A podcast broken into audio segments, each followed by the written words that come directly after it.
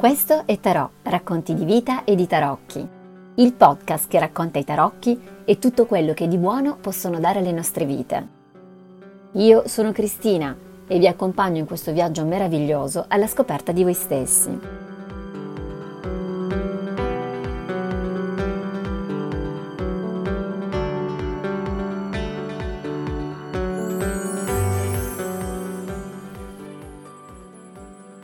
Benvenuti a questa nuova puntata di Tarò, il podcast sui tarocchi e sui racconti di vita. Tarò è un podcast nato per raccontare e raccontarvi, per parlare dei tanti tipi di simbologia e di carte che popolano le nostre vite e che possono elevarci nella strada verso la nostra crescita personale. Tarò è il podcast che parla dei tarocchi attraverso di me e delle vostre storie attraverso i vostri racconti. Inviatemi episodi della vostra vita che volete condividere Avete a disposizione 3000 caratteri. In ogni puntata infatti lancerò un tema e il vostro scritto sull'argomento della puntata, lo scritto più emozionante, divertente, scoppiettante, sarà pubblicato sulla pagina ufficiale Facebook di Tarot, citando il nome dell'autore. Questo racconto, insieme a tutti quelli che saranno pubblicati nel corso del tempo, farà parte del macro racconto di questo podcast. Inviatemi il vostro testo all'indirizzo mail racconto di me chiocciolagmail.com. Io vi aspetto e non vedo l'ora di leggervi.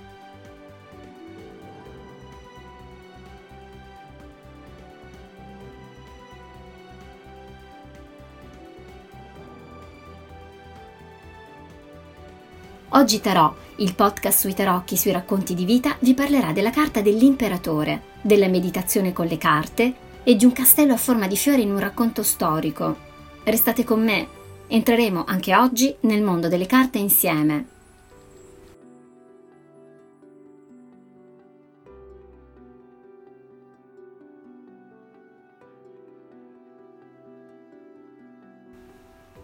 Il viaggio iniziatico del matto, che ha preso il via nella puntata numero 3 di questo podcast, continua così, con la carta dell'imperatore. L'imperatore rappresenta il lato maschile della coppia con funzione genitoriale del matto. Infatti, se l'imperatrice gli ha permesso di crescere, essendo simbolo di puro sentimento, l'imperatore incarna l'evoluzione della crescita del matto essendo il simbolo del puro pensiero. Iniziando il suo viaggio, il matto è diventato mago e quindi pensiero applicato o volontà. Incontrando la papessa è divenuto emozione applicata, aprendosi all'intuito. E nella versione esoterica dei tarocchi Waite Smith possiamo notare come imperatrice, della quale abbiamo parlato nella puntata precedente di questo podcast, e imperatore corrispondano a Keter, che dirige la colonna centrale dell'albero della vita, conosciuta metaforicamente come pilastro della mitezza, associata anche alla lettera ebraica Aleph, il respiro, e quindi l'elemento dell'aria. Si tratta dell'equilibrio tra le due forze opposte di tendenze maschili e femminili, che ritroviamo anche sull'albero della vita come abbiamo detto poco fa. Nella versione dei tarocchi di Marsiglia, l'imperatore tiene in mano uno scettro sormontato da un globo, mentre nella versione Waite Smith i due simboli sono divisi.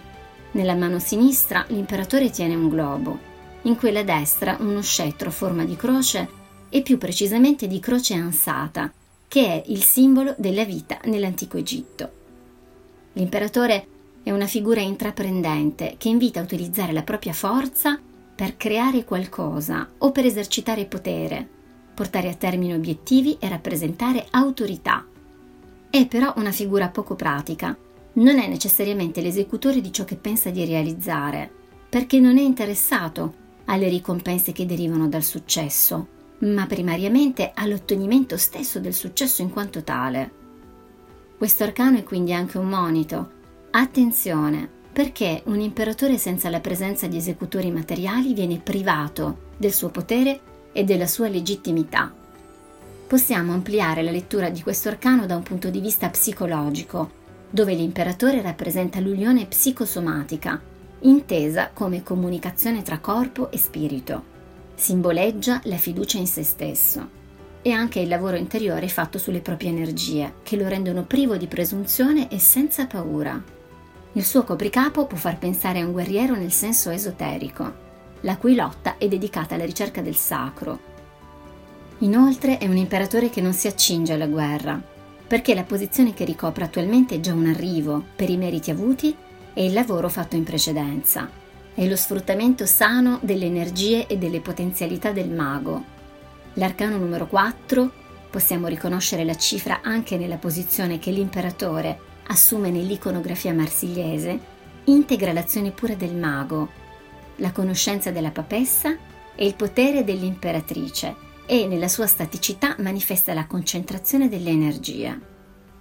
Se andiamo ancora oltre nell'osservazione di questa carta e del suo significato segreto, possiamo affermare che questo re non ha né spade né armi, regna solo attraverso il suo scettro. La sua è un'autorità che sottostà ad una legge, ma a quale legge esattamente? L'imperatore è portatore umano della vera autorità, che è quella divina, senza sostituirsi ad essa, e quindi cede il suo posto di spicco rispettando la sua legge superiore. In questa cessione è contenuta una rinuncia. L'imperatore ha rinunciato a forza e violenza, non avendo armi. Ha rinunciato a stare seduto e quindi al riposo. La sua posizione nella carta di Marsiglia indica che non è seduto su un trono, come lo era l'imperatrice per esempio, ma allo stesso tempo è costretto al suo posto, fa la guardia al suo scettro. Ma anche lo scettro non è esattamente quello che sembra, perché in questo arcano numero 4 non è uno strumento, ma un simbolo.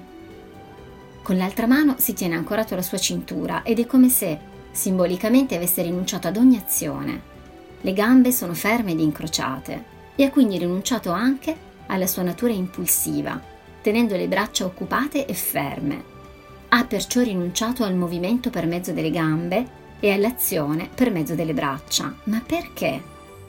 Da un punto di vista esoterico, l'imperatore è una sentinella che fa la guardia a uno scettro e anche al trono, perché non ha una missione sua personale. Egli quindi non ha un nome. È anonimo poiché la missione reale e quindi il nome, sempre in senso esoterico, appartiene al trono. E questa è la quarta rinuncia dell'imperatore. Lui ha dapprima rinunciato alla libertà di azione, di movimento e di pensiero, simboleggiato dalla sua corona. La quarta rinuncia è quella della missione personale e del proprio nome, e questo per uno scopo ben preciso. Lo scopo della rinuncia del proprio nome e quindi della propria missione risiede nella volontà di creare un vuoto, uno spazio, per poter accogliere altro dentro di sé, per poter ricevere la rivelazione della verità e per diventare agente della magia sacra, argomento al quale abbiamo accennato nella scorsa puntata. Per ricevere questa rivelazione è necessario preparare uno spazio vuoto da opinioni personali, uno spazio cavo, non destinato allo sviluppo solo individuale, affinché si possa essere guidati dal maestro delle vie sottili alla missione della quale si verrà incaricati dall'alto. L'imperatore quindi, per essere destinatario di tale missione, ha stabilito dentro di sé un quadruplice vuoto.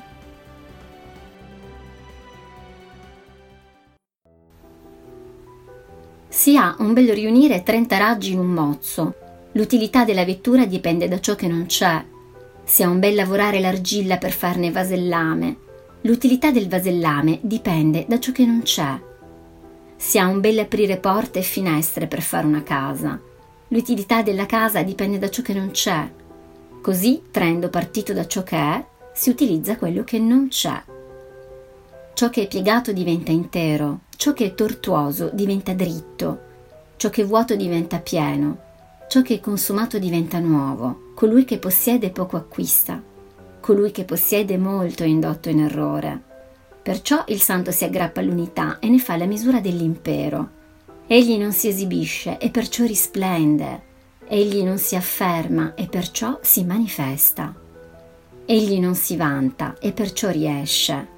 Egli non si gloria e perciò diventa il capo. Infatti, appunto perché non lotta, non c'è nessuno nell'impero che possa lottare contro di lui. Questo è un brano di Lao Tse tratto dal libro Meditazioni sui tarocchi e mi fa riflettere sulla portata mistica gnostica, magica ed ermetica, contenuta nel concetto di autorità divina che traspare dalla carta dell'imperatore. Però oggi vi sta raccontando la carta dell'imperatore e dei significati profondi di questa meta nel viaggio iniziatico del matto. A partire dalla figura di questo arcano lancio il tema per il vostro racconto di vita. Parlatemi di vuoto, di uno spazio cavo, fisico o mentale, che avete creato nella vostra vita per accogliere poi un grande cambiamento. Parlatemi di voi e di quella che è, secondo voi, la vostra missione su racconto di me chiocciolagmail.com. La lunghezza massima del vostro racconto sarà come sempre di 3000 caratteri. Inviatemelo ora, non vedo l'ora di leggervi e di condividere il vostro scritto sulla pagina Facebook ufficiale di Tarot. Avete mai pensato ai tarocchi come a degli arcani? Immagino che la risposta sia sì. E avete mai pensato agli arcani come dei veri e propri esercizi spirituali? Immagino che in questo caso invece la risposta non sia scontata. Beh, se non ci avete mai pensato, sappiate che ogni arcano rappresenta un esercizio spirituale, appunto, e quindi pratico, il cui scopo è vegliare sugli strati più profondi della coscienza. A proposito di meditazioni sui tarocchi, Waite nel suo libro Steps to the Crown, Ascesa alla corona, ha parlato di meditazioni sui tarocchi per realizzare una meditazione pratica sugli arcani semplicemente estraete un arcano maggiore che vi attrae, oppure che non capite e che vi crea confusione, quindi che vi suscita una reazione abbastanza netta in entrambi i casi. Su un taccuino annotate la frase di Arthur Waite che segue se sentite che la carta dell'imperatore vi attrae particolarmente o vi confonde. Frase tratta da I segreti dei tarocchi Raider Waite Smith. Il concetto di regalità appartiene alle vette della creazione. Ecco perché i santi e i mistici sono sempre costituzionalisti. È però un vero peccato constatare che i regnanti terreni non sono sempre dalla parte degli angeli. Anche se in questo momento non suscita in voi nulla e resta una frase sibillina, provate a pensarci su per qualche giorno. E se pensate di averne bisogno, portate con voi l'arcano numero 4 o una sua riproduzione, anche digitale, su un telefono ad esempio. Pensateci e fatelo a lungo, fate fluire liberamente la mente, in modo che questo messaggio vi permetta di giungere a nuove intuizioni profonde. Questo genere di meditazione può essere fatta su ogni arcano maggiore. Fatemi sapere se questo esercizio pratico vi incuriosisce, commentando sulla pagina Facebook ufficiale di Tarot, perché se siete interessati introdurrò qualche altra frase meditativa legata agli arcani maggiori nelle prossime puntate. Perché meditare sui tarocchi? La domanda è legittima e la risposta è molto semplice.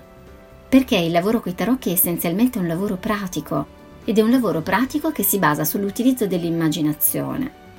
Quindi iniziando potreste non giungere a nulla, ma insistendo un po' e soprattutto dandovi tempo, potrebbe accadere che si sviluppi un nuovo senso della percezione che può permettervi di aprirvi a nuovi mondi oggettivi diversi da quello fisico che sperimentiamo ogni giorno. Addirittura, direte voi. Addirittura sì, vi rispondo io. Uno dei metodi per allenare l'immaginazione proposti da Garrett Knight, cabalista e mago di tradizione cristiana del quale abbiamo parlato nella puntata 1 di questo podcast, è quello chiamato Path Working o percorso iniziatico, che nella sua forma originaria proposta dall'Alba Dorata della quale abbiamo parlato più volte durante varie puntate di questo podcast, e vi invito a riascoltare in particolare le puntate 1 e 2 di Tarot, consiste nell'immaginare di percorrere uno dei sentieri dell'albero della vita. Gareth Knight ha anche scritto una guida al simbolismo cabalistico, che potrebbe essere molto interessante per chi, come me, vorrei avere informazioni più dettagliate a riguardo.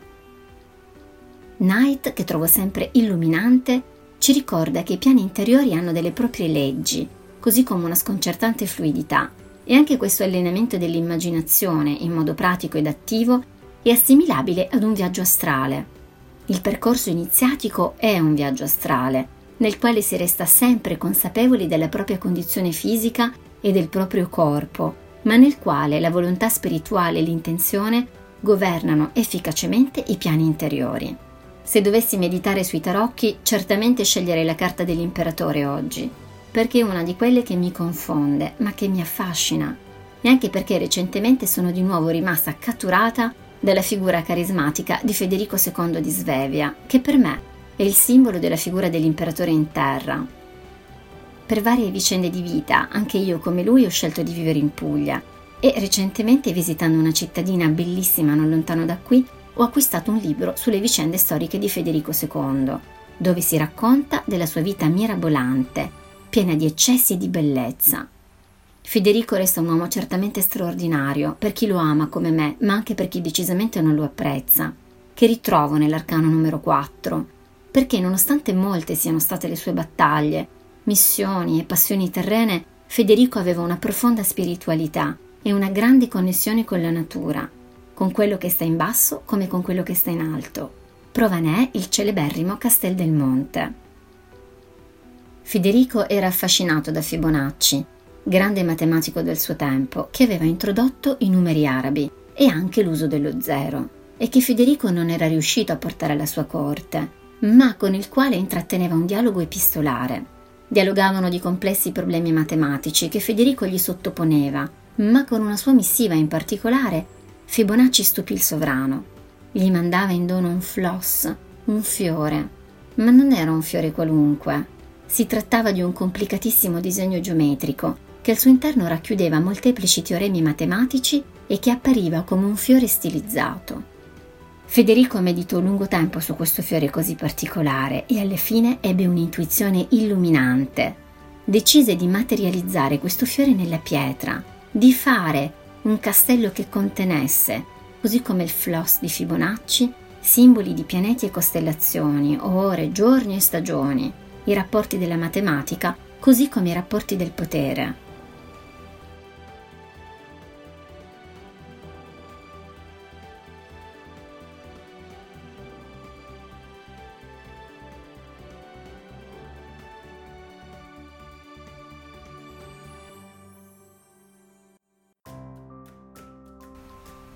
Si entrerà in questo castello del sapere passando sotto la forma perfetta del triangolo e attraverso una materia simbolica che rappresenti l'unione di tutte le conoscenze, di tutte le culture, di tutti i saperi di questo secolo e dei precedenti, cementati nel genio e nella maestà di Federico II di Svevia, la cui immagine sarà scolpita in quel triangolo, circondata dai raggi del sole.